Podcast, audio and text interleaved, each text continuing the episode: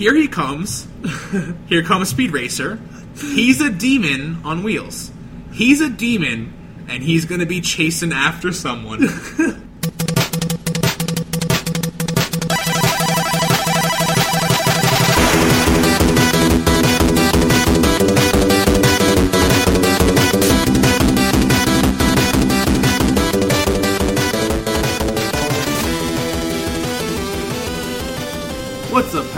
Thanks for tuning in. This is episode 26 of Super Nerd Pals, your weekly conversational podcast about video games, comics, and everything else.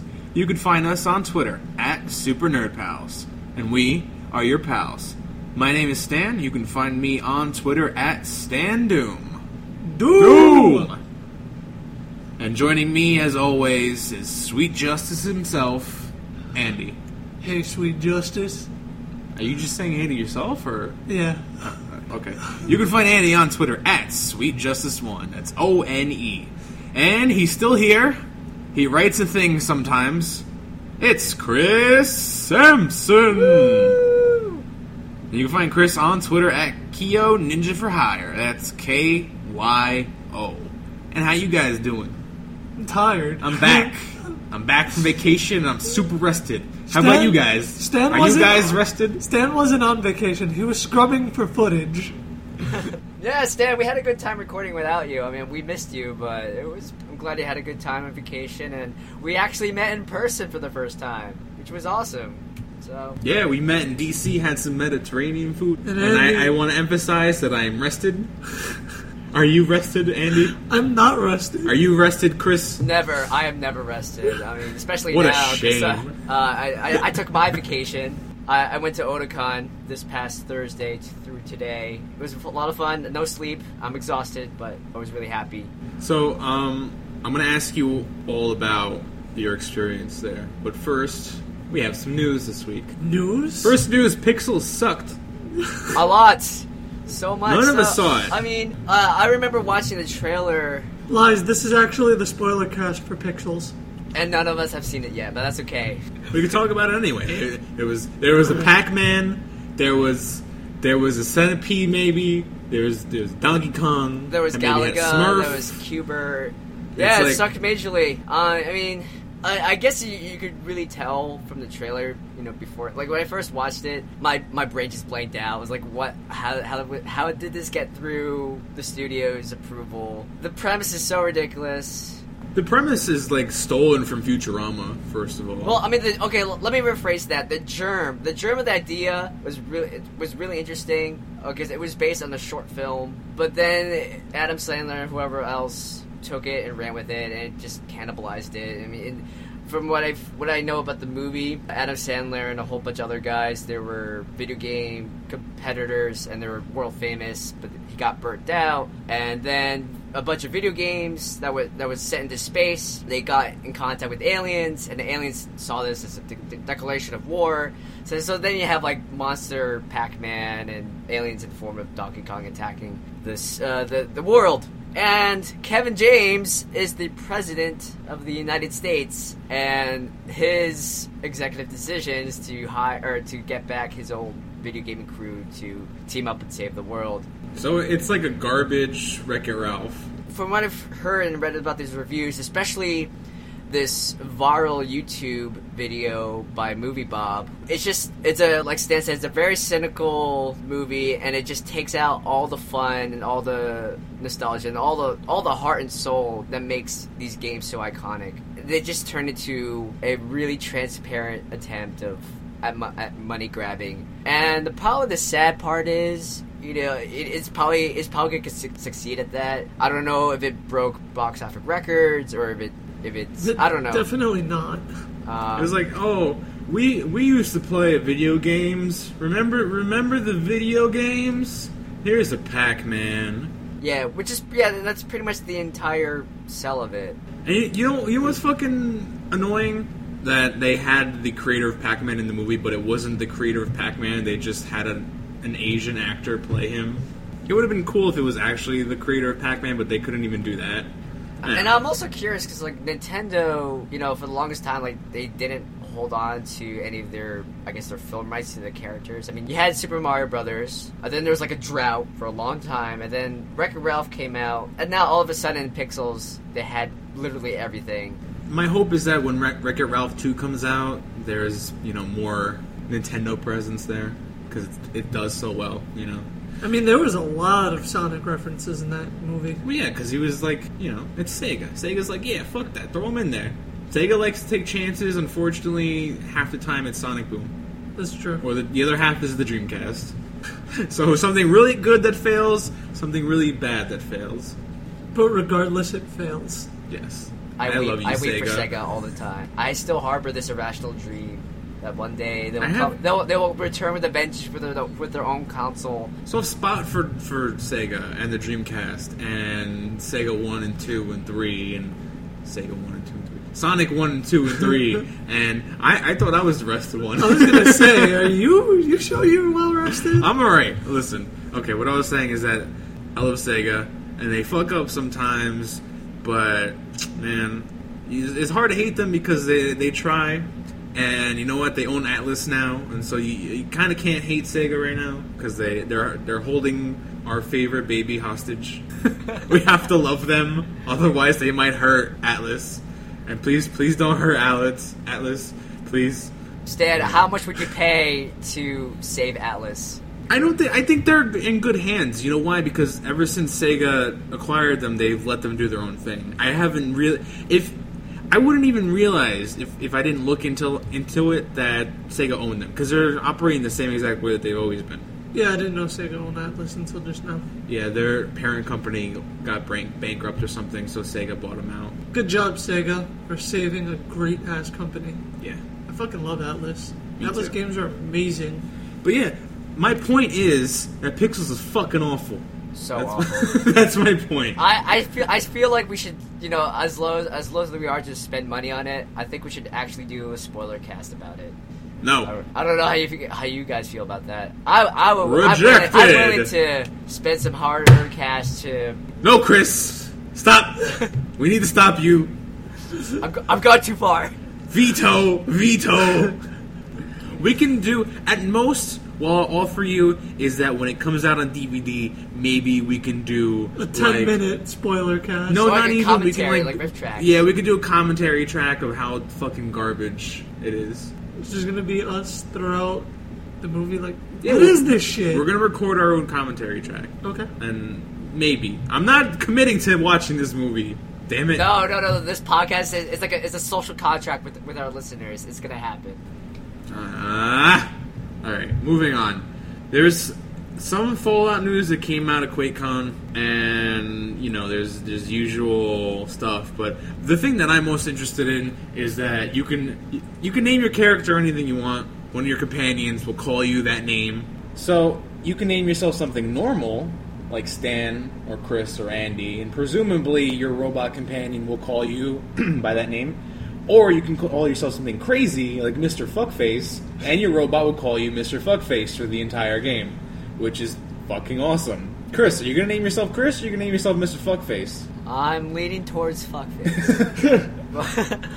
or some other crazy name. I don't know. Yeah, it was May- like- maybe something inspired by Mad Max. You know. That would be great though if you can put Mad Max and it'll call you Mad Max because it because you can actually name. They included some examples. One of the examples was Mr. McFly. You know, Mr. Boobies. It would be great if you can call yourself Mad Max and be like Mr. Mad Max. That would be pretty awesome. Actually, I still might just call myself Stan or Stanley in the game because there's like no situation where that name comes up anywhere. I've never seen that come up. I don't understand why my name never comes up, but it's like you go to like the the store, the gift shop, and they have those little keychains with everyone's names on it. My name's never there. And I never had a name with like a keychain with my name on it because they don't make them. And so whenever I made a wrestling, whenever I made a wrestler in like a wrestling game, like a WWE game, and you can like choose what the announcer's gonna call you as, they have like sometimes they have like regular names. Never have my name. I gotta call myself like fucking Captain Birdman or something because I can't call can't call myself my regular name. So I really hope it says that he recorded about the the voice actor for the companion recorded about like a thousand or so names. So I really hope that my name is in there. And then maybe a second playthrough I'll call myself Mr. Fuckface. You're gonna you're gonna call yourself Mr. Fuckface. I'm gonna go with Mr. Boobies. Mr. Boobies? Hell yeah. Would you go by Mr. Boobies in real life if you could? Uh, yeah, why not? All right. Chris, would you go by Alright, Mr. and we're gonna, get, Fuckface? we're gonna get you some business cards, and then we're gonna slap that all over it, and it's gonna be legit. Fucking yeah. It's gonna be like a joint business card between you and Chris, and it's, it's gonna be called um, Boobies and Fuckface Incorporated. and what? Boobies and Boobies Fuckface. and Fuckface Incorporated. Yeah, because- what are we what are we selling? it's No, gonna no, no, be not your business. LLC. But what is our what is our business selling? What is the point? That's up of to the you. business? I'm not on this business card. I'm Stan. Are you You- Stan you're- the intern? Maybe Stan you're the HR person? attorneys at law. Boobies and Fuckface attorneys at law. We're gonna be the best damn avocados, guys. oh my god, Chris, you- we're doing this. You can have like one of those serious commercials, like "Have you been injured in an accident? Please contact Boobies and Fuckface." LLC, And then you'll just like look at the camera for too long. just like what I did with the ring last week. Boobies and Fuckface. We should do with boobies and fuckface this week. But yeah, just another another cool thing that Fallout's going to be doing. Maybe game of the year. Probably. We'll see. I mean, who else is really competing? Call of Duty. Call of Duty never fucking wins that. Metal Gear Solid 5. Oh, that's true, yeah. And Rocket League. All right, Rocket League is not making it to game of the Year. You year. have never played Rocket League, so you can't say shit. This is true, but name the last time an indie game was a uh, fucking game of the year. Shovel Knight Shovel Knight was game of the year. for some some people. For me, for me people, For some people. I'm sure people voted Shovel Knight to be game of the year because that game was fucking great. They're coming out with a new expansion for Shovel Knight, so I'm excited about that too. I'm gonna buy the hard copy. I want the hard copy also. Comes with the expansion. I like how they had to specifically state that that game was not coming with the book. Oh no, that it was coming with the booklet. That's another reason why I want the physical copy of Shovel Knight for the booklet. Are you serious? Yeah, f- fuck yeah. They don't make good booklets anymore. They don't make booklets at all. Period. Yes. Batman's was like a piece of paper. They have like e-manuals now, which eh, I kind of appreciate it because it saves the papers, but I kind of like I miss that feeling of buying a game and then like having the booklet to read before you start.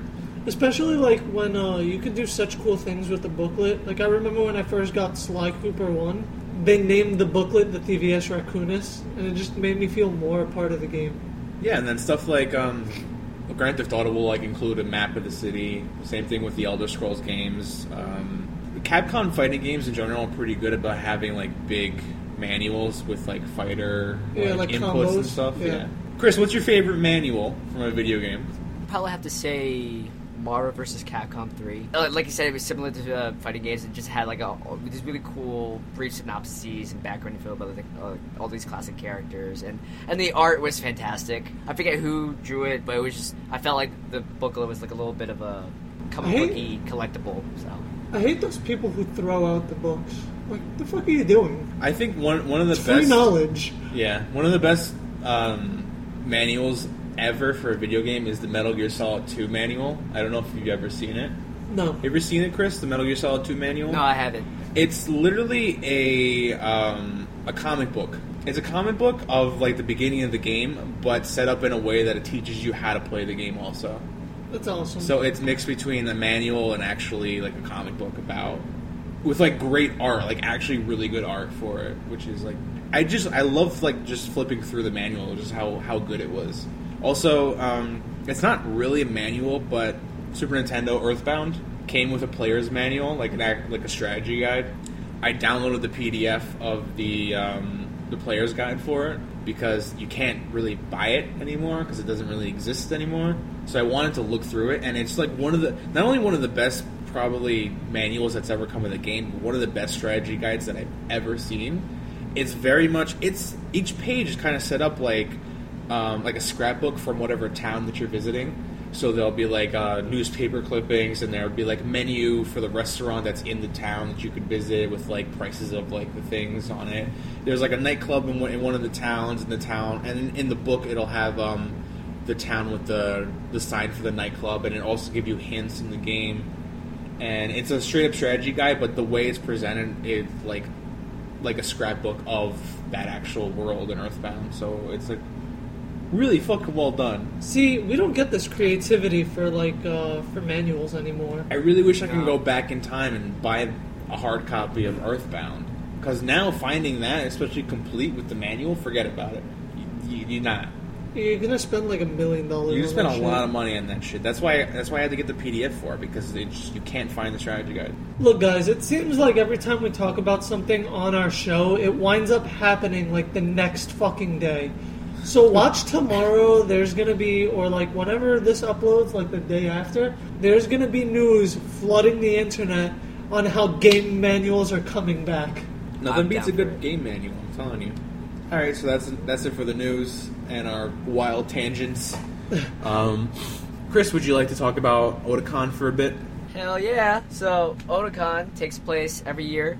Uh, it takes place in um, Baltimore, Maryland, and it's the biggest anime manga convention on the East Coast. So, if I remember correctly, it's it's usually around like thirty four thousand people that come. Uh, they're actually moving to DC. Uh, I think 2017 or 18. There's some conflicting or like some vague news on, as to why it's moving. Like from what I've heard, most commonly is that the BCC it's not it's not big enough uh, to hold the amount of people without violating fire codes. So uh, I also heard that they plan to renovate the BCC. So I had so much fun at Ocon. It was so great to be back. Uh, the cosplay game at this con was amazing. Like so there was. I I saw like Naruto cosplays and a lot of really cool video game inspired ones. So I saw plenty of Metal Gear Solid, some Resident Evil. There was enough Five Night at Freddy's cosplays around to warrant a cosplay shoot, which which blew my mind. And there was some pretty fantastic ones, and there were some pretty exciting panels. Um, one of my favorite ones, uh, if you guys are familiar with um, uh, Man at Arms Reforged, uh, by the by the folks at uh, Baltimore Knife and Sword. These are the guys who create these amazing viral videos of them forging anime, uh, fantasy, and pop culture inspired weapons and armor. Yeah, I've seen So some they've pretty done- badass ones that they've done, like the key. Yeah, yeah, yeah. What else did they do? Clouds. I feel like they did clouds. Yeah, they definitely did the Buster Sword. They've done. Uh, Oh, they did uh, Sword Art Online. Um, They re- the the most recent video they took on the Kill Bill Hanzo Hattori sword, and in the movie, if you remember, making a sword of that kind of caliber, it took them like a month. Um, and how you create katana, you have to refold over the metal literally tens of thousands of times to retain its strength and that iconic shape and its uh, its, sh- its sharpness. But these guys, they made a Hanzo sword in like six days, which is ridiculous. Damn. They're very they're so talented and um, i had the pleasure of attending their panel they showcased some some new swords like uh, or some of their most classic swords uh, like Dante's sword from Devil May Cry. They also talked about some future plans they want to do. Like they they really would want to do Ivy's sword from Soul Calibur, but so far they it's like physically impossible to do it. But they're they're riding they're riding on the hope that one day maybe they'll prove themselves wrong. Um, they also teased a brand new sword that's coming out next month, and they they're like they're, they're they want us to be really tight-lipped about it. But it's a I'll, I'll all I say it's a it's a sword from an anime. It's a pretty popular anime, and you will lose your mind uh, when when it's revealed. I'm So, just letting uh, you know you're gonna reveal this to us after we're done recording. Okay, but then yeah, please Baltimore Knife and Forge, please don't don't uh, don't kill me. They won't have to know.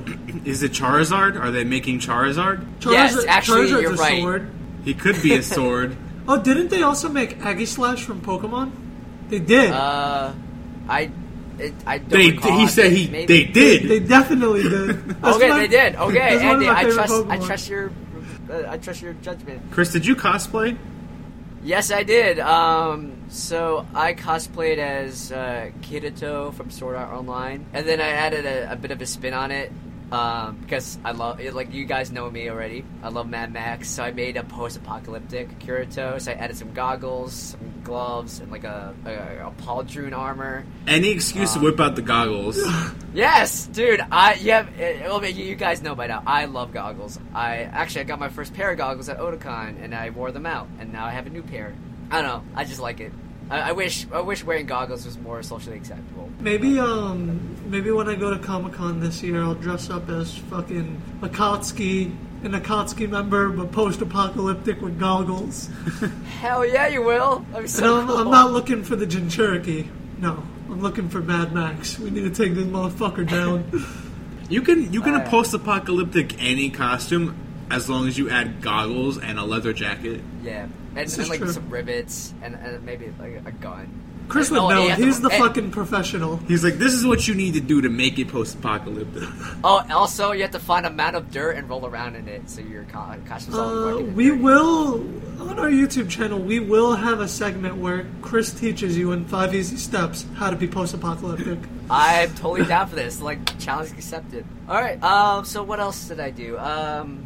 So I lots of cosplay. Uh. So the the, the Baltimore Knife and Sword panel was really awesome. Uh, I went to some other panels. Like uh, one's about like Kill la Kill. I love Kill la Kill. It's probably my favorite anime of all time. So these panels were talking about like uh, how the narrative lines up with classical Japanese mythology. Uh.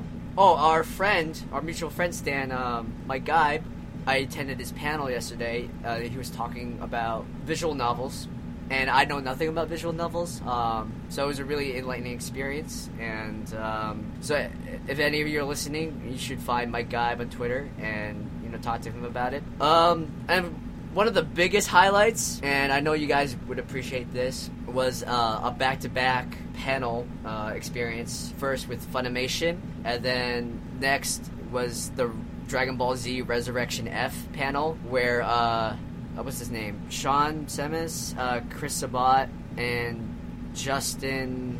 I don't remember. I don't remember Justin's last name, but he's the voice of Raditz. Uh, Well, nobody Sean's, cares uh, about the him voice of. No Sorry? wonder you couldn't remember. I said no one cares about him then. Raditz? Uh, well, he also Yeah. does other voices besides besides Raditz. Is it Um, Yamcha? No, uh, no, Chris Sabat's Yamcha. Yeah, Yam- no, uh, yeah. Chris Sabat. He plays literally everything. He's Vegeta, and he's Piccolo, and he's Yamcha. And yeah, I mean, me you pretty much you pretty much have all of Dragon Dragon Ball Z's cast if you have Christopher Sabat and uh, uh, Sean Schemmel. Yeah, That's like the whole cast. it was pretty interesting. Uh, so Sabat was telling me or telling the panel about uh, back in the day, like in 1999, where the voice dubbing team, I think it was only 11 people, and so at so many, there was a, a bit of turnover. Like sometimes people dropped out, sometimes people got sick. So Sabat just just as a matter of convenience, you know, he just picked up new voices, and the, the list just grew. So uh, he was their go-to guy. So anyway, so the the Funimation industry panel was really exciting. There was a lot of cool stuff that they uh, they were uh, advertising in, as future releases. For example, um, Speed Racer, the entire Speed Racer run is going to be released in a exclusive collector's edition on Blu-ray. Nice. Yeah, yeah, yeah, and uh, for the first time ever, well, was gonna be oh yeah, the first time ever is gonna be available in Japanese with English subtitles. So Oh, we might actually know what they're actually saying as opposed to the you know the You will not race in this race. making stuff up. Yeah, it was like, really exciting. Like uh, the the the host of the panel. So wait, they're not. Uh, wait, they're they're not redubbing Speed Racer. They're leaving the original. No, no, no. voice It's, it's the original dub. It's the original dub. Um, but they're also including the, The Japanese dub. So English I, is that a good? Is that good that they're doing that? Well, yeah, because then we'll, like Chris said, we'll actually know the like fucking exactly what they they're talking about in Japanese. No, but I mean, like, is it good that they're leaving the original English dub? oh yeah, I love the original English. Yeah, dub. I think it's for nostalgia and like, just you know, it's just so You can't race this race, y'all. I forbid you. It's- I must do it. I must race this Do you race. guys, do you guys remember uh, Dexter's Lab? yes, Uh, I know the exactly what you're talking about. yeah. Oh my god, that that was like that's probably one of the greatest, the greatest Speed Racer parodies ever. And like I know we talked about it before, but we should totally watch and do a commentary track for the Speed Racer movie because Yes. I love that movie. That I love movie that was movie so amazing. I really it was so colorful, over the top, and it was it was just amazing. I own it on uh, Blu-ray. Nice. I had to pick that up. I wish I could talk like that every day of my life. Like instead Stan, of you do already. What are you talking about? Um, okay, so Speed Racer. Um, get excited for that. Some other new releases. I, I um, wish I, I'm sorry to keep harping on the Speed Racer subject, but I wish they got new actors to record English dialogue but in the same way that they did or- initially. Uh, That's exactly why I love the X Men arcade game so much. Because like after when they released it on PSN, they did the voices again, or they they did something, but they kept it intentionally bad. It's like, So ha was ha like, ha, X Men, welcome to Welcome die. to die, kill you. That's like my- shield. So, I, I like that game just for the voice acting. Like I like it's the greatest voice acting ever. Uh, It's like it's up there with the original Resident Evil voice acting. It's like, don't open that door, Chris, Wesker. Jill Sandwich. I'll be examining this. And there were some Good cuts times. of our favorite Resident Evil lines. we're just gonna like the rest of the podcast. We're just gonna read lines from the original Resident Evil. It would be better if you, the master of unlocking, took this. Barry had the best voice actor back then. He's even good in um, Revelations too. Yeah. They do a lot of callbacks to, to like how cheesy his lines were in the original. I'm sorry, Chris. I keep interrupting you. Go ahead. It's okay. It's okay. We, we we're all about tangents here. It's okay. Uh, so it's, Funimation's releasing a whole bunch of new movies, especially in theaters. They're very happy, or they're trying to push forward this new initiative to push anime into more and more theatrical release releases. I mean, we already had uh, Battle of the Gods last last year, and then Resurrection F. It's gonna be running from August fourth through eighth. Yeah, so the point is, Funimation, they want to create more theatrical events, and, you know, there's clearly a market for it. So, to reflect this, they're releasing a whole bunch of other movies as part of a major initiative. So, you got, you already got Attack on Titan, the live action movie.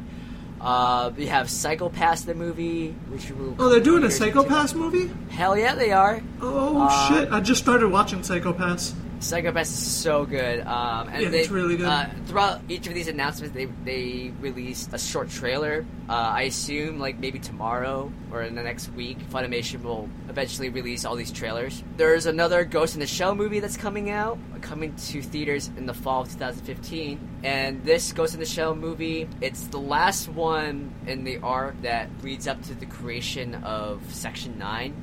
So it's a prequel, and it looks beautiful. I cannot wait for it. I'm a huge Ghost in the Shell fan. Psycho- Have I, I just I'm Did sorry. they did they talk about any like animes they're doing this year? Cause Yes. Uh, some new, some upcoming projects. You have this one called Project Ito, Ito, and it's based on the science fiction novels of the author Satoshi uh, Ito, and it's a three-part uh, anthology. So you have the first one's called Genocidal Organ. The second one is called Harmony, and the third one is called Empire of Corpses. And uh, they haven't released much news about it. Like they, there, there's not even a trailer for it. But I would go out and check out those uh, those novels. Let's Yeah, so I was only asking because about two years ago, Funimation got the rights for Code Geass, but they've still done absolutely nothing with this. And that's Oh, like that's- one of my all-time favorite animes. And I want Johnny But, like, Young so- Bosch back.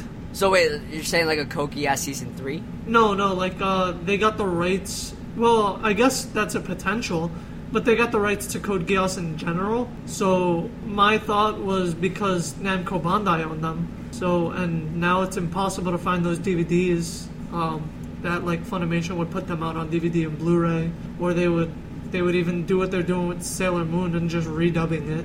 I didn't realize the DVD Blu-rays were so hard to find. Oh yeah, um, season one is going online, DVD, mind you. It's uh like hundred fifty dollars for just season one. And that's, I guess, directly from Japan, right? No, that's uh the English one, the American one. Oh, really? Though that's short in quantity? Yeah, it's because Namco That's- Bandai didn't put out that much. I guess I don't know. What are you doing, Namco Bandai? Well, now Funimation owns it. So what are you Yeah. doing, Funimation? All right. Well, everyone, tweet at Funimation right now. Hashtag bring back demand- Code Geass. Exactly. Let's see. Moving on. Uh, I was flipping out over this. There's going to be a collector's edition for Black Lagoon. That's this is going to come out in a Blu-ray DVD combo in the November of this year. Black Lagoon is one of my all-time favorite animes. Uh, if you've never seen it, um, it's this crazy, really ultra violent, high frenetic action dynamic mafia anime. It's so good. I'm really excited for this collector's edition because it has season one, season two, as well as the Roberta's Blood Trail OVA. So that's over 13 hours of content, and it comes in this ammo box tin with a whole bunch of art books and a lighter and dog tags. So it's it's just it's pulling out all the nines. And the last thing I'm going to talk about for the Funimation Industry panel, um, if you're a fan of Tokyo Ghoul, uh, there's a collector's edition that was announced, and there's going to be several tiers, but you should really get the premium collector's box. It has this really cool packaging, which shows various stages of the transformations of one of the characters. It has the complete season one in Blu-ray DVD. Uh, it comes with a poster, art book, journal, and art card. Also, uh, let's move on to one of my favorite panels, um, and I'm sure one that many of you will be excited about is the Dragon Ball Z Resurrection of F panel. And it was really great seeing for the first time, like my one of my childhood, well, my childhood hero, heroes, the, voices of Goku and Vegeta and Piccolo. It was just surreal. It was just, uh, and they had a lot to say. Sean Schemmel, like a voice of Goku, he's saying this is quite possibly the best Goku dubbing work he's ever done. Um, there's some really hilarious moments uh, that to look forward to, and you know the biggest bad of all is coming back. It's Frieza, and it's just so there's so much hype. Also explaining how this is like the first time ever where the original Japanese writers and uh, dialogue people and producers, you know, they they made this a truly collaborative effort with the English dubbing side. They they flew them out to like Japan. They all got together in this private screening. They talked it over and they what they consulted, and it was a just really exciting collaborative process. And it was just it was a, a night full of magic. It was just the, there was so much energy in the air, and the guys were extremely funny. Uh, every now and then they would fall into their voices, and you know people just went crazy insane. And for those who weren't there, you missed out because at the end they showed an exclusive clip from the movie, and it's just it was so amazingly. Um, it was a extended fight scene between Goku and Frieza. Oh, just like energy beams everywhere and like giant kamehamehas, and then Vegeta like he's having like an aneurysm, and then he flies up to Goku. Straight up punches him in the face while Frieza's like, "What the hell?" And there's and, and, and everyone started laughing because Vegeta's like, "Kakarot, curse you! You promised we would take turns." and the Kakarot's like, "But but I but no, I no, it's still my turn." And Frieza's like, "Vegeta, I appreciate the sentiment, but I'm only here to kill Goku, and that's it. So sit in the corner and play nice." And, Go- and Vegeta's like like gritting his teeth, and he flies back down, and he's just like running to himself, and and then and then Stupid back and then, like two seconds later, like there's like sonic booms all over the place, and, and Goku and Frieza are back to fighting, and it was it was it was hilarious. Can't wait Yeah. for the movie. Yes. So August fourth to eighth, go to the website, pre-order and order your tickets now. It's going to sell out, and it, it's also a, it's gonna it's gonna be a huge experience. Uh, not they're not just going to do the movie. There's like a, a pre-screening event where it's I'm not sure if it's live streaming or not, um, but it's like a giant Q and A, and they're also going to do like a trivia game show with the voice actors and the, the rest of the production team. So it's uh, there's a lot to look forward to. Um, Sweet. I guess to also wrap up my Otakon experience, there's too much fun. Uh, lots of cosplay, uh, lots of cool panels, lots of exciting anime premieres, and uh, I can't wait for next year. Well, thank you for going and for reporting back to us all all that you have seen and experienced. And uh, uh, just stay tuned for the Instagram and Twitter and Facebook. I'm gonna be posting all the pictures. I easily took maybe like a thousand photos. All right, cool. Um, so, do you guys want to move on to some comics talk uh, there? Talk about some comics. We can talk about some comics. Talk about some comics, Yeah. Chris. Let's do it. All right, who wants to start? I can start. Sure. What you What did you pick up this week? I picked up Grayson and We Are Robin issue two. I didn't get to read the We Are Robin. I'm only mentioning this because I will be talking about this next week when I read the first two issues. All right, shit. Relax. Look I- at me with like fire in your eyes. Stan's the one that's like, hey, fucking read some comics.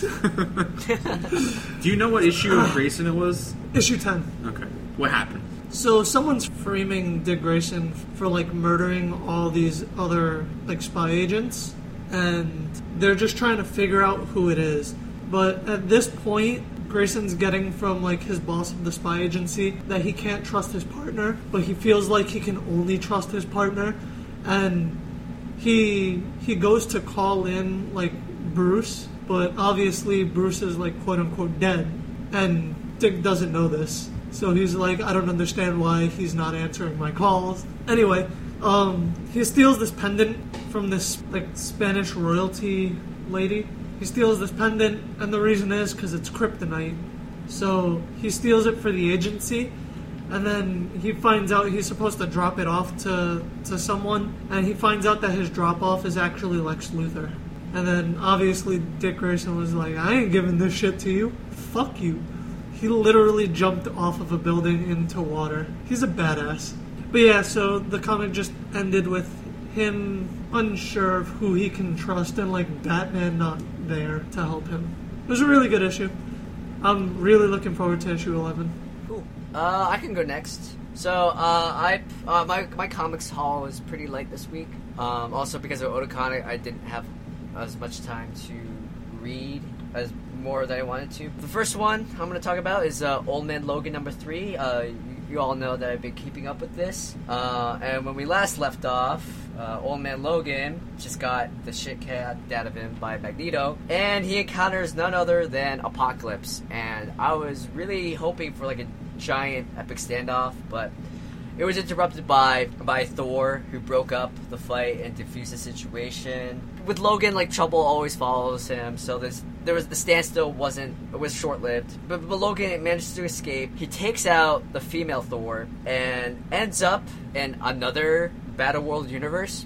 While Apocalypse is like pretty much throwing a hissy fit because Thor is uh, attacking his horsemen uh, in order to apprehend Logan. And so Logan's and he ends up in this universe. Um, I'm not really familiar with Iron Man comics, but in this universe, uh, the world is completely infected by techno virus. So basically, no one can survive unless they are put into a into an Iron Man suit. In this world, the Thor is a war machine. yeah, this is this is actually the Armor Wars version of the universe that they're in the bat the battle war zone wherever the hell whatever the hell you call it Battle World? it's it's armor wars so Oh, so could you uh, uh, fill me in on? Armor I, I Wars only read the first issue of armor wars but it's basically like half of armor half half of the area is like owned by tony the other half is like his brother or whatever tony's the baron of of the world or whatever and they're investigating the death of the Spider-Man in that universe. But everyone wears Iron Man suits because everyone's Iron Man. Because why not? And Because why yeah, Ar- War Machine is Thor, which is cool. It's so badass. Um, so Iron Man's trying to figure out what's up with Logan because he his uh, his healing factor is staving off the effects of the the virus, and he wants to make a cure out of it. But Logan's like, "No, I gotta figure something out. I want an audience with Doom." And Warhammer Thor's like, "I'm not having any of that." So they square off. They fight. Logan just gets. Logan continues to have the worst day ever. Uh, like we were talking about before, where he gets you know blown apart by Thor, the female Thor, and then fights a tiger, then meets Sabretooth, then meets Magneto, then meets Apocalypse, and then you know he gets shot again by Warhammer Thor. This dude's And- day is just going downhill. Whenever I think I'm having a bad day, I'm just gonna think of Old Man Logan. It could always be worse. It can always be Old Man Logan's day. and you, get- you just have one of those posters that says like "Keep calm." Uh, thank God you're not Logan or something. It could be a poster So- of um, Old Man Logan hanging on a wire, and it's just like, hang in there. So Warhammer Thor just pummels the shit out of him again. And this is like the equivalent, like what happens after is like the equivalent of Old Man Logan being cast into the Shadow Realm. Because he just wakes up and he's in this new area where it's completely populated by symbiotes. And then you have like this, s- I don't, I don't know if it's like a symbiote Dr. Octopus or a zombie Dr. Octopus. But basically, the, uh, Logan Logan's day just got worse, and he's about to be set upon by all sides about with an army of Venoms. So I feel like there should be a, a catchphrase in one of the panels that just like after something bad happens to Logan, oh Logan, oh Logan. what a day. What So- a day. So to be honest, like I love the Old Man Logan series, but like this issue, like it just it just now seems like a like a week to a, a weekly. Oh, where does Old Man Logan show up? And I. Uh, I mean, in some respects, I, I like that. I mean, I think, I think it's interesting to see how each universe reacts to his presence and how it's like st- screwing up the status quo. But it doesn't really. I don't really see it like a like an end game or like a trajectory. Like I have no idea what's going on, and I just want the story to move along a bit faster. So, but I mean, I, I was really excited to hear that uh, Logan's like, I need, I require an audience with Doom, and I was like, oh my god, like maybe the next issue they'll face off. And it's like, oh no, well, Logan just ends up in a pit full of venoms. Well, Logan's supposed to end up in the regular Marvel universe, so I think the the, traje- the trajectory you're looking for is how is he going to end up surviving whatever fallout from Secret Wars is, and it's probably going to lead into Old Man Logan in the regular Marvel universe or the new Marvel universe that they're making. And um, I think I guess one of the bigger things I'm more I'm interested about is establishing this mystery that's to be figured figured out. Like, it, it seems like Old Man Logan, for some spectacular reason, he has like the the uncanny ability to you know cross dimensions and battle worlds. Like, because all the Thors are like seriously disturbed by this fact. Like, um, Warhammer Thor's like like. Uh, what the hell? What are you doing is illegal, and stop. And the female Thor's like, the female Thor's like, what are you? Do- this is forbidden. I will shock you. I don't know. if It's just like out of sheer will and tenacity that Logan is doing it, Maybe, or maybe maybe there's it's something because something Logan's else. mindset is just like, eh, fuck it. He's like, I'm too, too I'm too old for this shit. Yeah, so uh, I'm looking forward to see what what's going on with the Venoms. Like maybe we'll see like an old man Logan Venom. That'd be pretty boss. That would be. Yeah. Speaking of which, Rocket Raccoon Venom looks fucking amazing. I I looked know, it up right? after the podcast. Yeah, that looks amazing. All right, so I have two today. The first one I'll talk about is I picked up an issue of Batman 66, number 25 to be specific. I um I started collecting Batman 66 from issue 1, but I stopped after the first few issues. Um, just because it was the villain of the week kind of thing, which is good, which is fine because that's what Batman 66 is, but I didn't want to keep collecting it if it wasn't really going to go anywhere. But um, this issue actually was the debut of the 66 version of Harley Quinn. So um, I was like, oh, I, I, I gotta buy this fucking issue. Like, I need this issue. And it's actually, I'm, I was surprised because this version of Harley Quinn is probably one of my favorite depictions of her. There was an earlier issue that I didn't read, but had her as the regular psychiatrist, and Joker did some kind of um, had some kind of plan to turn everyone in the city into like Jokers or something, and he had like some Joker ray. I don't really know, so I don't know how accurate I am in, in describing this, but basically, what I what I gather from this issue was that Harley basically sacrificed herself to save all of Gotham from you know going crazy. So it turned her crazy, so she went to Arkham. But in this issue, she basically breaks out. At first, she starts committing crimes that, that are similar to the Joker's, and then Batman thinks that it is the the Joker, so he goes to Arkham.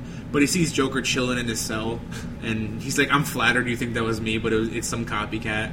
And then they go to check out Harley's cell, and they realize that it's like another doctor in Arkham, but um, with a wig on that Harley like kidnapped and put in the cell, and like put laughing gas on her face, so she's like giggling and stuff. And Batman's like, "My God, she's a she's a genius, and also she's like the Joker." It's like she's she's gonna be even worse than the Joker himself. And Joker's like, "Hey, I'm right here." So it's great, and they really handle it like that because um, Harley is very much super smart and also super crazy. So she is, in some respects, even better than the Joker in this universe. She does stuff that no other villain has been able to do. Like she steals the Bat phone, so no one can call Batman and tell him what crimes are being committed, because that's the only way Gordon can, can contact Batman is if he calls him on the phone. And she steals the phone, and so Batman's like, "Fuck, I can't do anything now." And it's great. She she commits all these crazy crimes across across Gotham, and Batman and Robin are basically powerless to stop her. She has a cool costume that that's like a mix between her classic costume and the more modern like roller derby version of Harley that's in her ongoing. Pretty cool. At the end of the issue, she sets up a meeting with, with a bunch of like thugs because she's trying to make her own gang. She's like, you know, everyone's gonna fight it out, and whoever's left are gonna be members of my gang or whatever. And so they all have this big brawl, and everyone's beating the shit out of each other, and only two people are left. And it turns out it was Batman and Robin, like in, di- in different disguises. And it was like Harley. The only thing you didn't account for is the fact that we are masters of disguise. So I think it's funny though because it's like Robin was wearing a, a red and black striped shirt with like green pants or something like that, and he had like a domino mask on. And Bruce Wayne was fucking Bruce Wayne. He was just standing there in like regular clothes. Like he had like a hat on and like a shirt. He's like, no one will know I'm Bruce Wayne in this in this fucking room. Bruce Wayne just turns around and puts on his Batman cowl. Like I don't know where he got it from, but he just had it chilling in the corner of the warehouse or something. He just puts it on. And It's like Harley, we're taking you in finally. And she's like, how'd I do? And, and Robin was basically like, you're actually pretty good.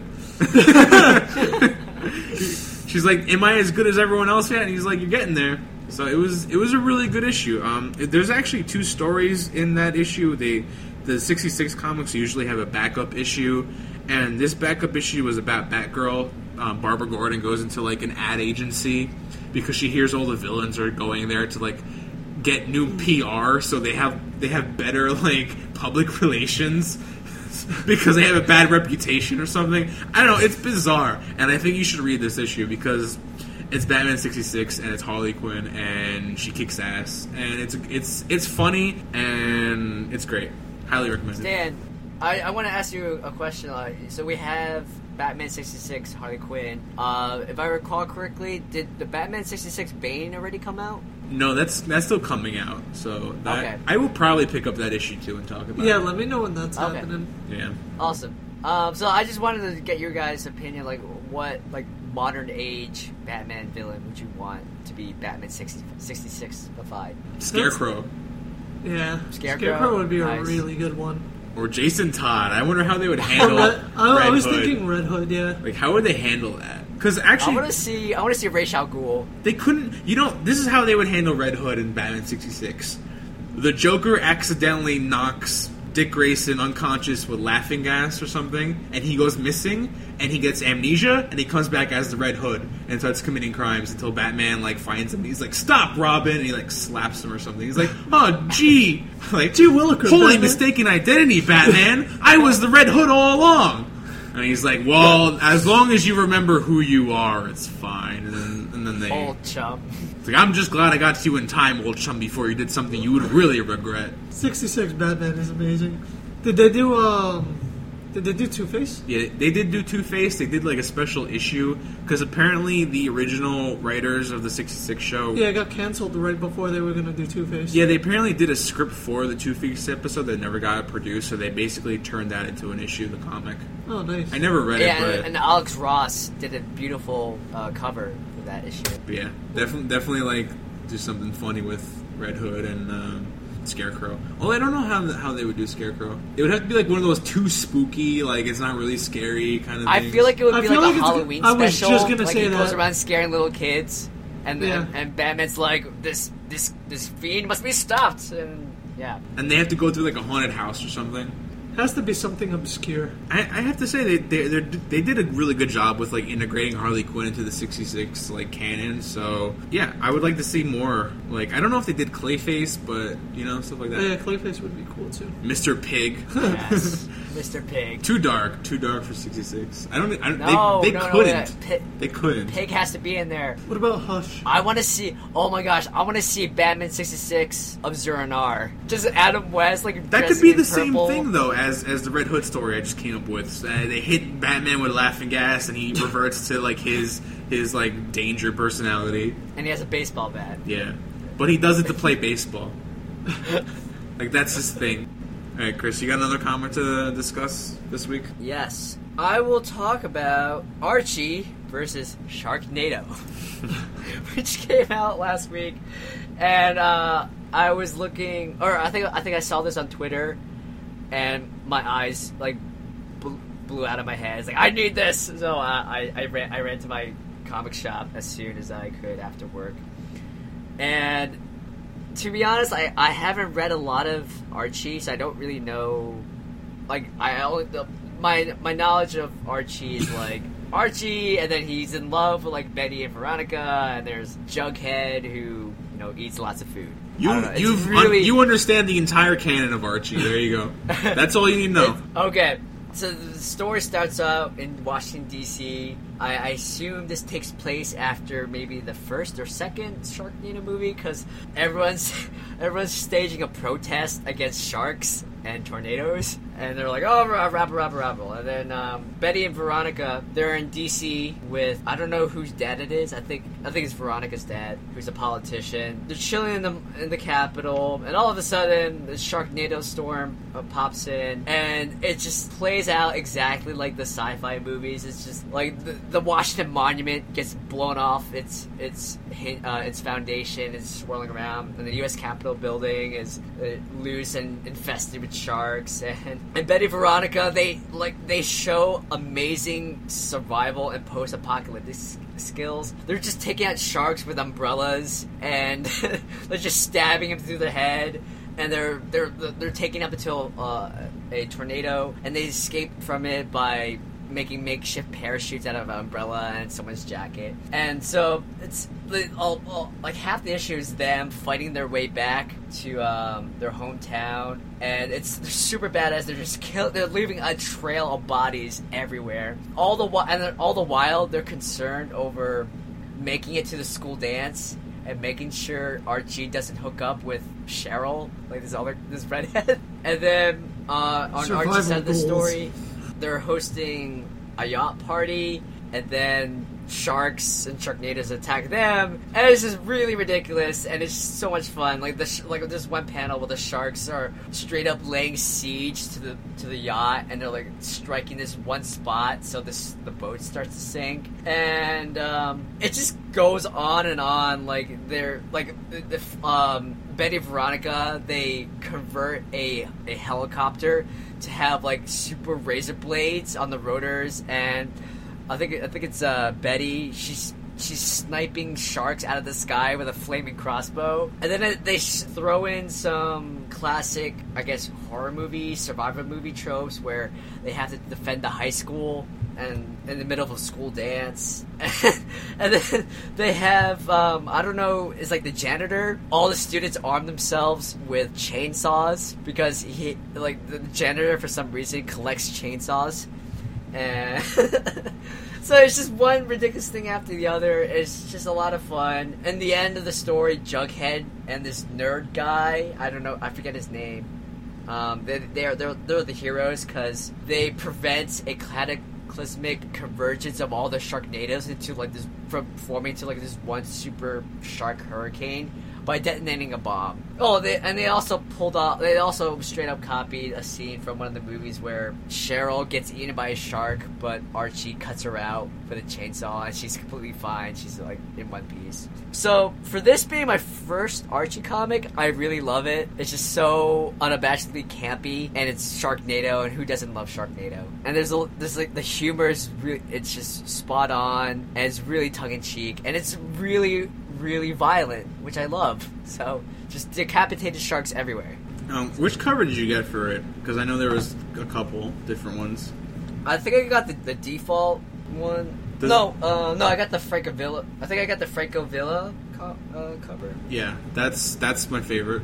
Yeah, um, Yeah. Archie Archie does a really good job of um, being. On, they've been really on point with these like crossovers lately. Um, I just finished Archie versus Predator 4, and I know I talked about the first issue when it came out, but I highly recommend that series because it's like Chris said. It's like the Sharknado, like the Sharknado comic that he read. Archie vs Predator is really violent. It's really funny. There's all these situations. Um, it's a four issue miniseries in the most recent issue. I won't give anything away in case you want to read it, but Archie becomes like super buff and he fights Predator with like an axe, and then Predator's got like a, a mace, and they're like going at it. It's just Predator ends up falling in love with Betty and Veronica along the way. It's just like a bizarre series, and you should really read it. You don't even have to like Predator or Archie. It's just it's like have, it has this weird universal appeal. But anyway, thanks Do you for think that. do you think they're gonna do uh, Archie versus aliens? That's what I. That- that's what I wanted. I tweeted Archie comics like right after I finished Archie versus Predator, and I was like, "That was great. Now let's do aliens, please." And then they do uh, Archie versus aliens versus predators comic. That would be fucking crazy. I want to see also Archie versus Freddy versus Jason or something like that.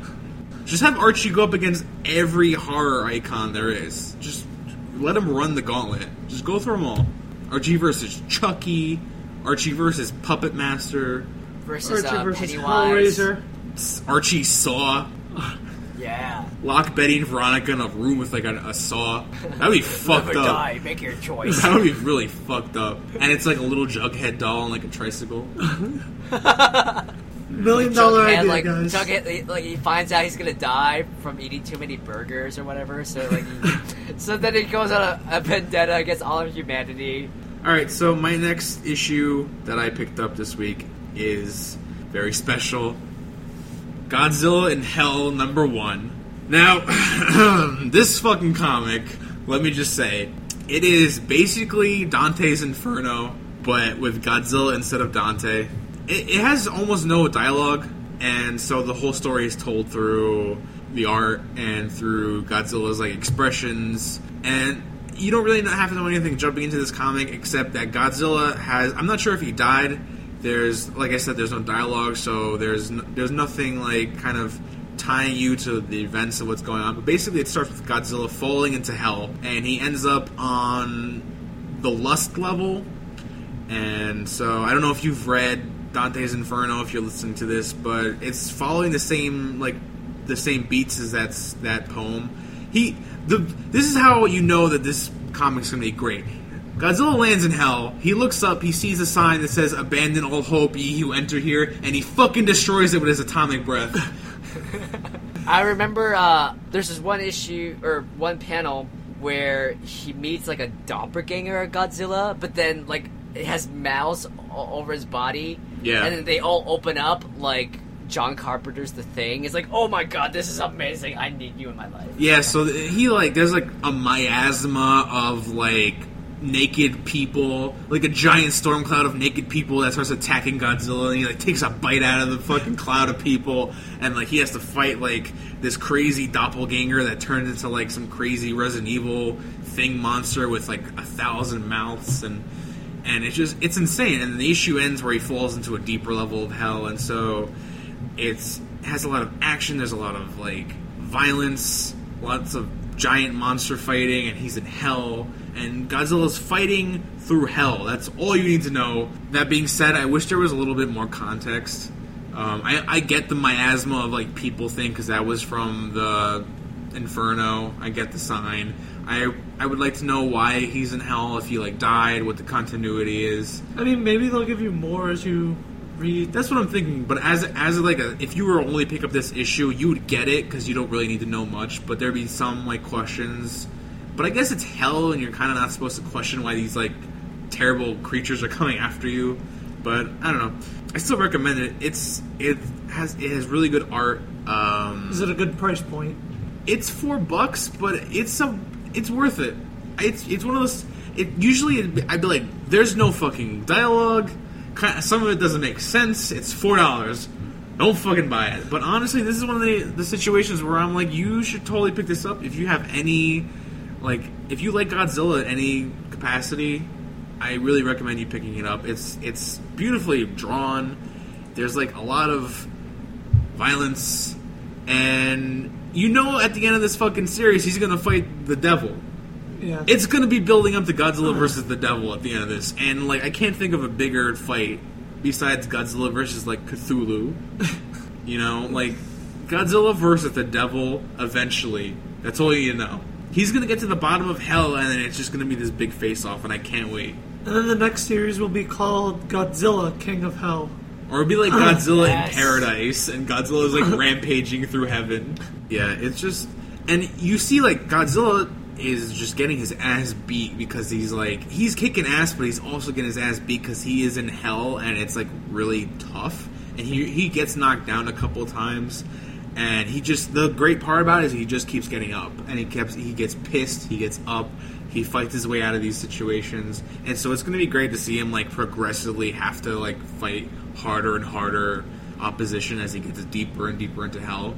The art's by James Stokoe I think that's how you pronounce his name, and he does a great job. And since there's no dialogue, he's technically also credited as the writer because he's doing the art for it. So it's highly recommended. It's, this is the first time I, I, I ever picked up a Godzilla book, even though I'm like super into Godzilla.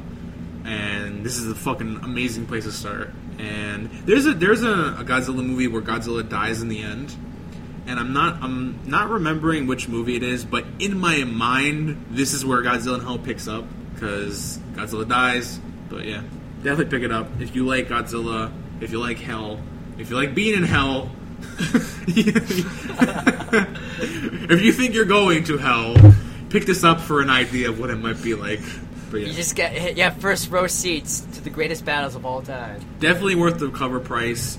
And it, it's one of those rare instances where it, it doesn't need to do dialogue. Totally, totally recommend this. I will be sticking with this series for sure. So you uh, you want to move on to Death Battle? You want to wrap with our super death match? Yeah, All right, let's do it. it's time. All right, so you guys did one last week, right? Yeah, we did one last. Week. Yeah, we did uh, Ivan Ooze versus Apocalypse, and this was a the the, the, the winner was a was a surprise. It was Tommy. Tommy comes in and lays waste to both of them with like either the Dragon Zord or the White Tiger Zord. We, We just we just it out. found ourselves like talking about both of these characters, and then also being like, "Well, Tommy can take them." so so in the end, I mean, it's only right. All right, so this week, this idea came to me when I did my last episode before my vacation, where I questioned Ghost Rider, Ghost Rider versus Speed Racer, and I was like, you know what, we should definitely talk this out. Who would win in a death race, Speed Racer or Ghost Rider? Since the most recent Ghost Rider is Robbie Reyes, I figured we'd go with him because he he's got. It seems more fair to have a Dodge Charger versus the Mach Five than a motorcycle Yeah. and um, so yeah, I did a whole tail of the tape. So I'll just I'll just briefly go through some of the comparisons between Speed Racer and Ghost Rider. But um, Speed Racer, as you know, he's a regular guy. Doesn't do anything special except that he's really good at racing. Um, the original Speed Racer cartoon went on for 52 episodes. Speed Racer never lost a race. 52 episodes, presumably at least 25 races if each episode is going to be like a two-parter or if they're going to do a couple of two-parters or whatever. But he won every single one. The last race, okay, I don't know if you can tell which one which side I'm arguing for at this point, but the last race was a race around the world. It started in Los Angeles and then in Tokyo. Guess who won? Speed race. Speed fucking racer. All right. Secondly, he has the Mach 5. Now, the Mach 5 is a car designed by his father, Pops Racer. I know the names are different in the anime. We're going by the fucking English version because that's the that's the version I grew up with. Speed Racer, Pops Racer. We're doing this. Okay. So the Mach 5. I don't know if you know this, Chris. Mach 5's got seven control methods. Were you aware of this? Uh, all the letters. So Yep. yeah, there was A, B, C, D, E, A F, through H. G. G. I'm sorry. Yeah, A through G, seven control modes. I'll briefly go into them for you in case you are unaware of the capabilities of the Mach 5. First of all, Mach 5 can go at least 200 miles per hour. This is shown in the anime. This is shown in the movie. It goes fucking fast. All right. So, control type A is powerful jacks to boost the car. This is to make quick um, repairs on the car if need be. But Speed uses it to make jumps at high speeds. He's got an alternate braking system that he uses it for, and apparently as a tool to crush cars in a car wrestling match. I've never seen this episode, but I really want to see this episode now to see what the fuck that means. Um, by the way, I'm getting all this info from the Speed Racer Wikia that I, I googled for five minutes to find some of this info. It's also they also highlight most of these controls in the second episode of the Speed, Speed Racer cartoon. Yeah, they do. So you can just go into that if you want to see. Control B, special grip tires for traction. That means that Speed can drive over any terrain if it's icy, unsteady, the ocean floor, or straight up a fucking wall. because he's Speed Racer. Control So Type yeah, C. Speed Racer did it before Batman. Yeah, Speed Racer did it before Batman. Control Type C, mini fucking saws that protrude from the front of the car to cut down trees, and also anyone who gets in front of the fucking Mach 5. No, 5. hold on, hold on. Let's read exactly what Stan wrote. And any asshole who tries to get in Speed's way. Don't be an asshole in Speed's way. He will cut you down with Control Type C. All right. Control Type D, a powerful deflector which shields the cockpit of the Mach 5 and is air conditioned. Had to cl- include that. That was the f- most important part.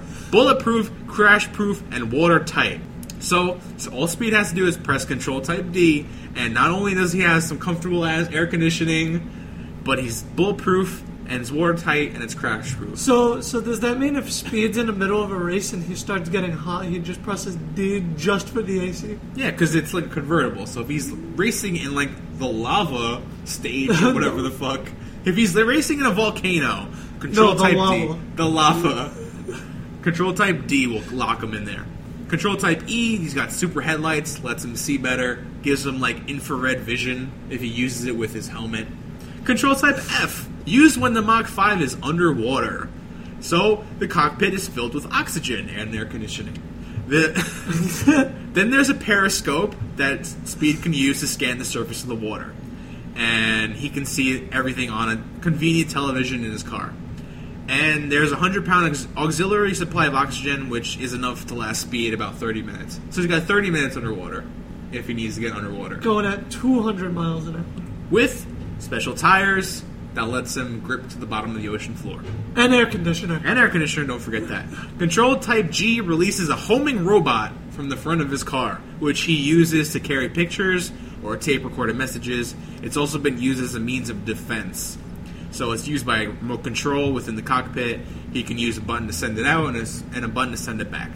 Um, he's also got the monkey Chim Chim and Speed's brother Spritle, which is an unfortunate name to name anybody on the Earth, but there's that. They stow away in the back of Speed's car from time to time. Usually they cause trouble. Occasionally they bail uh, Speed out of tight spots.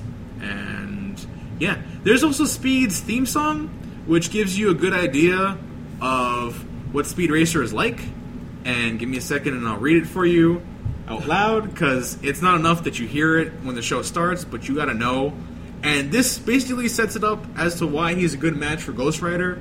And I'll tell you right now. Here he comes. Here comes Speed Racer. He's a demon on wheels. He's a demon, and he's gonna be chasing after someone.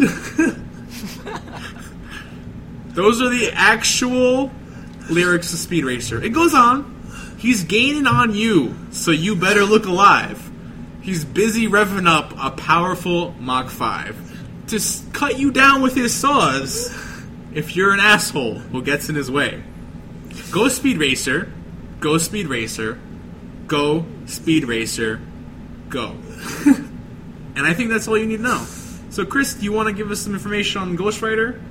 All right. So, as we said before, we're gonna go with Robbie Rees, Ghost Rider. He's the most recent one from um, all new Ghost Rider, and um, he's uh, this Ghost Rider. He's a Latin American kid from California, and he's from a pretty tough neighborhood. And Robbie has a younger brother named Gabe who is developmentally disabled, and he's in a wheelchair and driven to not I guess not misanthropy, but I guess a milder version of that. Like he, he he's working as hard as he can to stay good in school and to work uh, make money as a mechanic in an auto shop to make enough money to get him and Gabe out into a nicer neighborhood. So, like Speed, uh, Robbie is a good he's a kind soul at heart, but due to unfortunate circumstances, he's been imbued with the powers of Ghost Rider. Now, he's not a true spirit of vengeance, but he still has many of the same powers. He's different from other Ghost Riders like Johnny uh, Johnny Blaze or uh, David Ketchum. He's not possessed by a spirit of vengeance, but he's possessed by the soul of his satanic uncle, uh, who's also a serial killer, who killed like 37 people. Um, so he and Robbie share the same body. Uh, so he, he could transform to the flaming skull persona that we all know, and he has a, a, a ton of supernatural powers. Like he's impervious to a lot of damage and bullet fire, and he has superhuman strength. He could summon chains with uh, and control them. Oh, and they have sickles and knives that's attached at the end of them. So his big claim to fame, he has this super sweet. Uh, it's either like a Dodge, like a Dodge Charger. Oh yeah, yeah. It's called the Hell Charger. It's a 1969 Dodge Charger that's possessed by this uh, by the by Eli. That's the name of the of the Ghost Rider spirit, and it turns to flame, and it's has the, the Hell Charger itself has a lot of crazy abilities. Like it's immune to um, arms fire. It can instantly repair itself. Um, it can ghost through matter, and it can ghost through the body of Robbie Reese. So um, he, so Robbie Reese could be just standing in the middle of the road, and then the uh, the car can uh, can drive itself, and the car can like ram through Ghost Rider. But as soon as he does that, he's like he's like fuses into the car, and uh, similar to that, Robbie can extend himself out of the car. So like there's like so they're driving, and then Robbie can like climb out, and his body's like em- uh, like emanating from the top of the hood, and he can like like summon chains, like attack you from the top. The trunk uh, it has like infinite storage in the back, and it also serves like as a portal, like a dimensional portal for anything. So you could put like a whole bunch. You could put items in there, and they, they'll pop up in another place. Uh, I remember in the one of the first or second issues, uh, he rescues his little brother, and he puts his brother in the trunk, and a, a portal opens up, and Gabe ends up safe back in their or in their home apartment. So yeah, so the the, the car's really cool, and I, I if I remember correctly, um, I think it could drive in water, and, and it's, just, it's imbued with hellfire, so you're not just gonna be rammed by this hulking beast. You're gonna be burned alive, and Robbie Reese, he's a badass. All right, so now they're not having a fight, like a straight fight. This is a They're- this they're is racing- a this is a race. now, so what do you think, Chris? Who's got the faster car? Because this this is problematic because the Mach Five is like a modern marvel of like human engineering. It can go up to 200 miles per hour, but the Dodge Charger is possessed by a spirit. By the powers of hell. So, Yeah, basically, yeah. Uh, I don't know. I I'm mean, still the feeling comic was never uh, clear.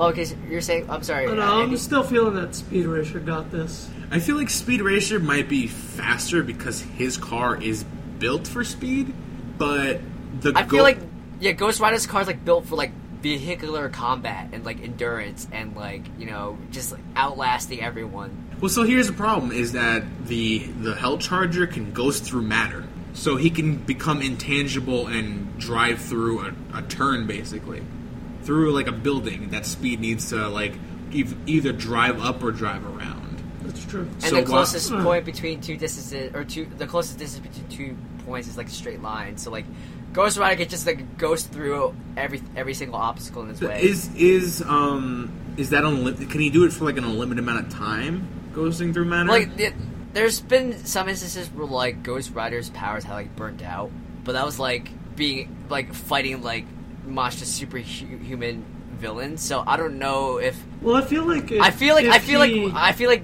Robbie can't sustain the Ghost Rider mode like indefinitely because uh, I feel like there might that has to be some cooldown period. So I guess uh, at certain points maybe he has to like on Ghost Rider. Like in certain parts of the at least early on, early on in his, in his career, like he has to power down. Like the strain was too much for him. But I think in later incarnations where like where Robbie Reese and Eli Eli like they synergize really really well. So um because like especially in the earlier runs, not only is uh Robbie like struggling against like external threats, he's also at war with himself because Eli's trying to take over his body.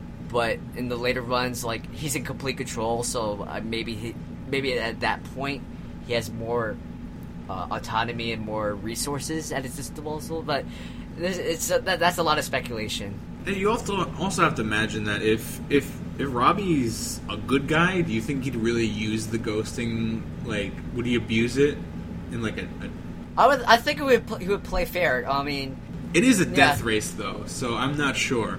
I feel like I feel like if uh, like Speed attacked him a lot, he would have to use his ghosting, and then that'll probably like power him down. So here's the thing: I don't think I don't think Ghost Rider can take Speed in a in a straight race because Speed is undefeated in every race that he's ever been And- in.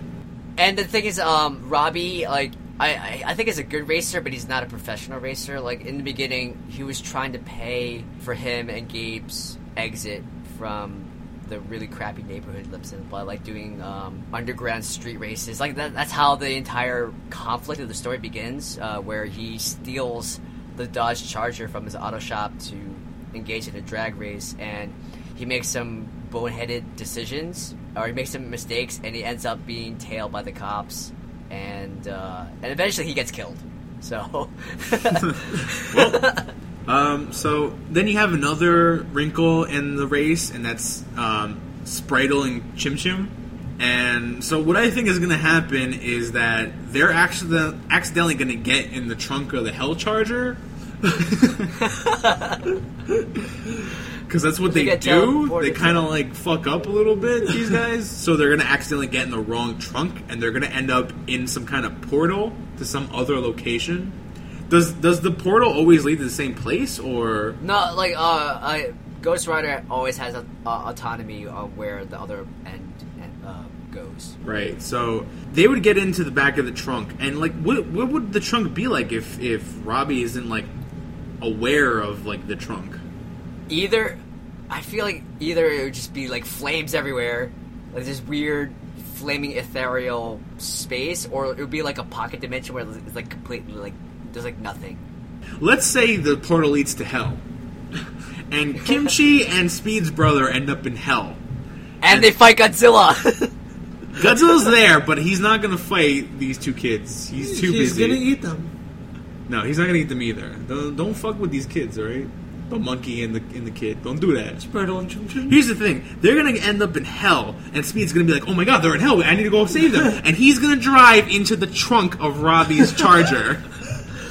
he'll, he'll press he'll press like the A function. exactly. He's gonna And hit then- uh, Control A, jump into the back of Robbie's trunk, and then hit the which one is it? Control E. No, Or Control D. D. That's gonna bring down his air conditioned, bulletproof cockpit, and he's gonna ride into hell.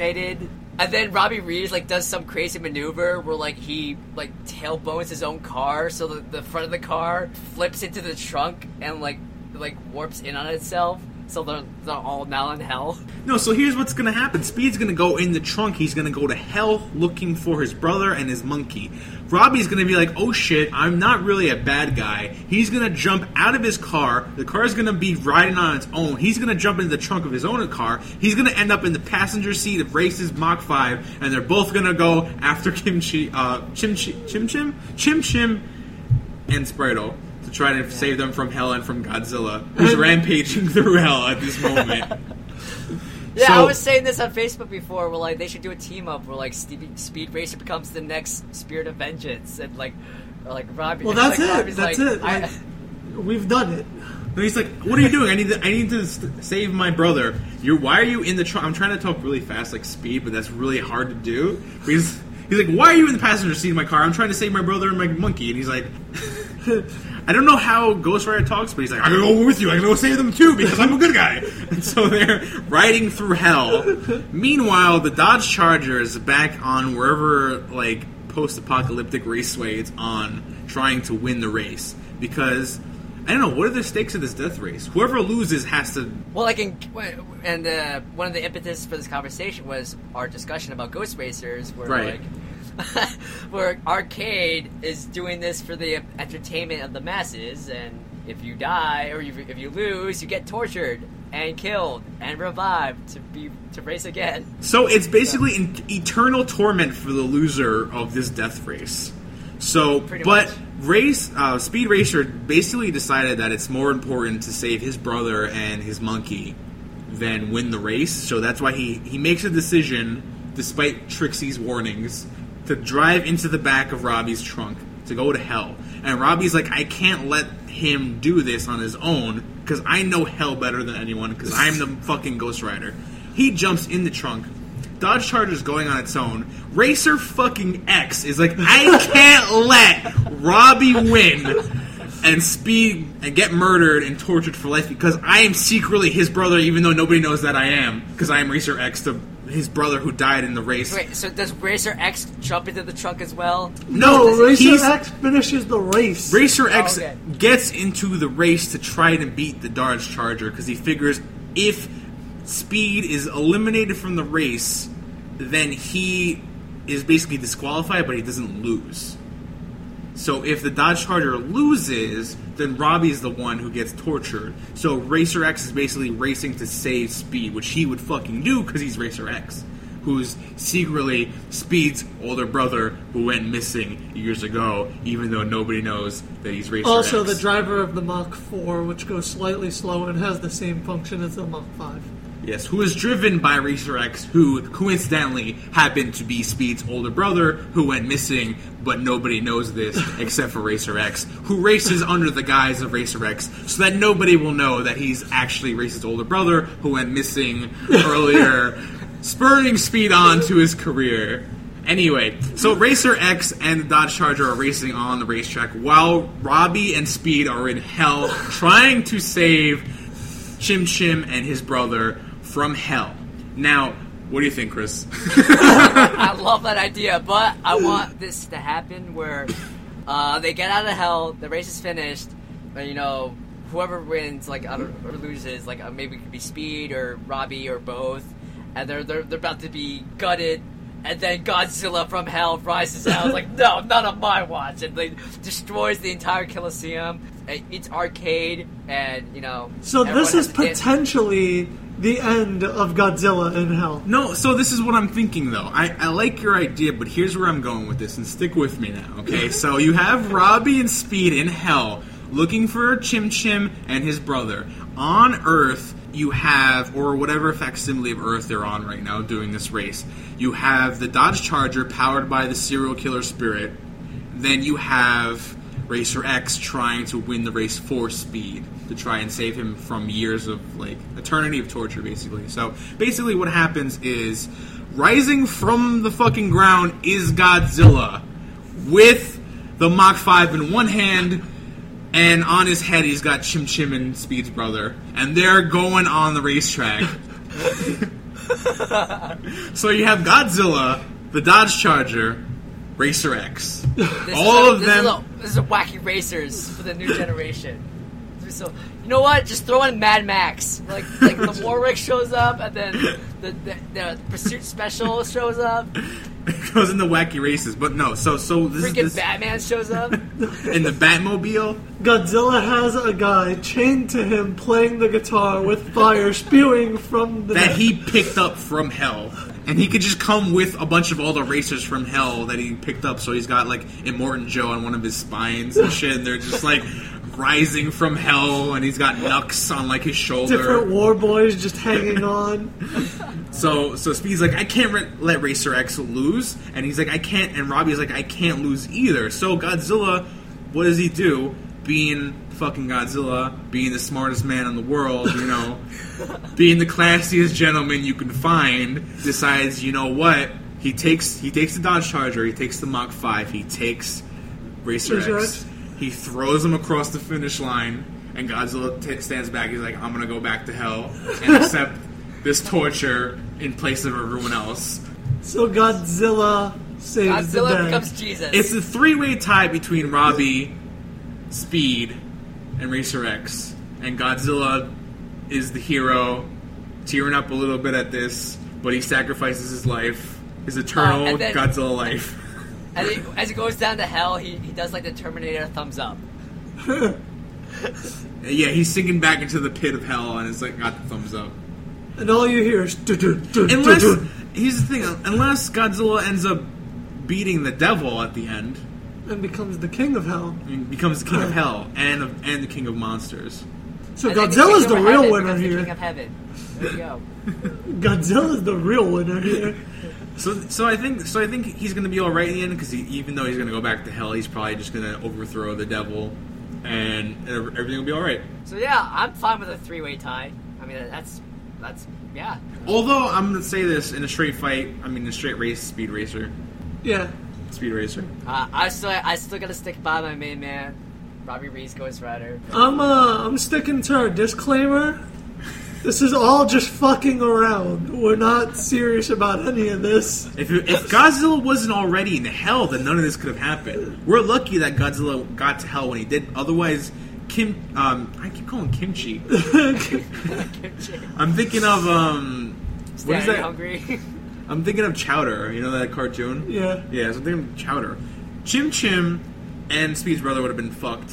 Speed would have been fucked. Robbie would have been fucked. Although without Godzilla, they wouldn't have gone out of hell, or at least Robbie would have gotten out of hell. But I don't think he would have gotten. He wouldn't have left them behind, which is why he jumped into the back of his trunk. You know what I mean? Yeah.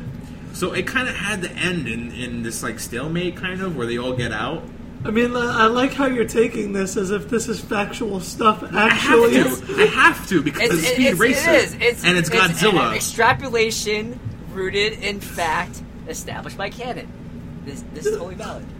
This is why we had to tail the tape so we could know exactly how they would match up and what the situation would be. You know, speed speed would have been fine driving through hell. people are gonna hate this fucking segment. No, no, no, no. Come on. This 'Cause is it people are never- gonna no, no, no. People are gonna just take this too seriously. Oh no. People are gonna be upset because they they it's not gonna ever end the way they expect it to end. It's always gonna be some shit where like Godzilla comes out of the ground And, and, and like then Tommy shows up in the Dragonzord, and then and then the Dragonzord and Godzilla fight in hell or heaven or whatever, whichever. The, the thing is, is it's it's going to end one of two ways. Either Godzilla throws them across the finish line and takes the punishment himself, or Godzilla's like, "Fuck this." He picks them up and they all cross the finish line together because he's fucking Godzilla. He does whatever the fuck he wants. That's the moral of the story. Godzilla does like, whatever the fuck I like he the wants. ending where he sacrifices himself. It's more touching. But if you want the perfect ending, where everyone lives, that's how it happens.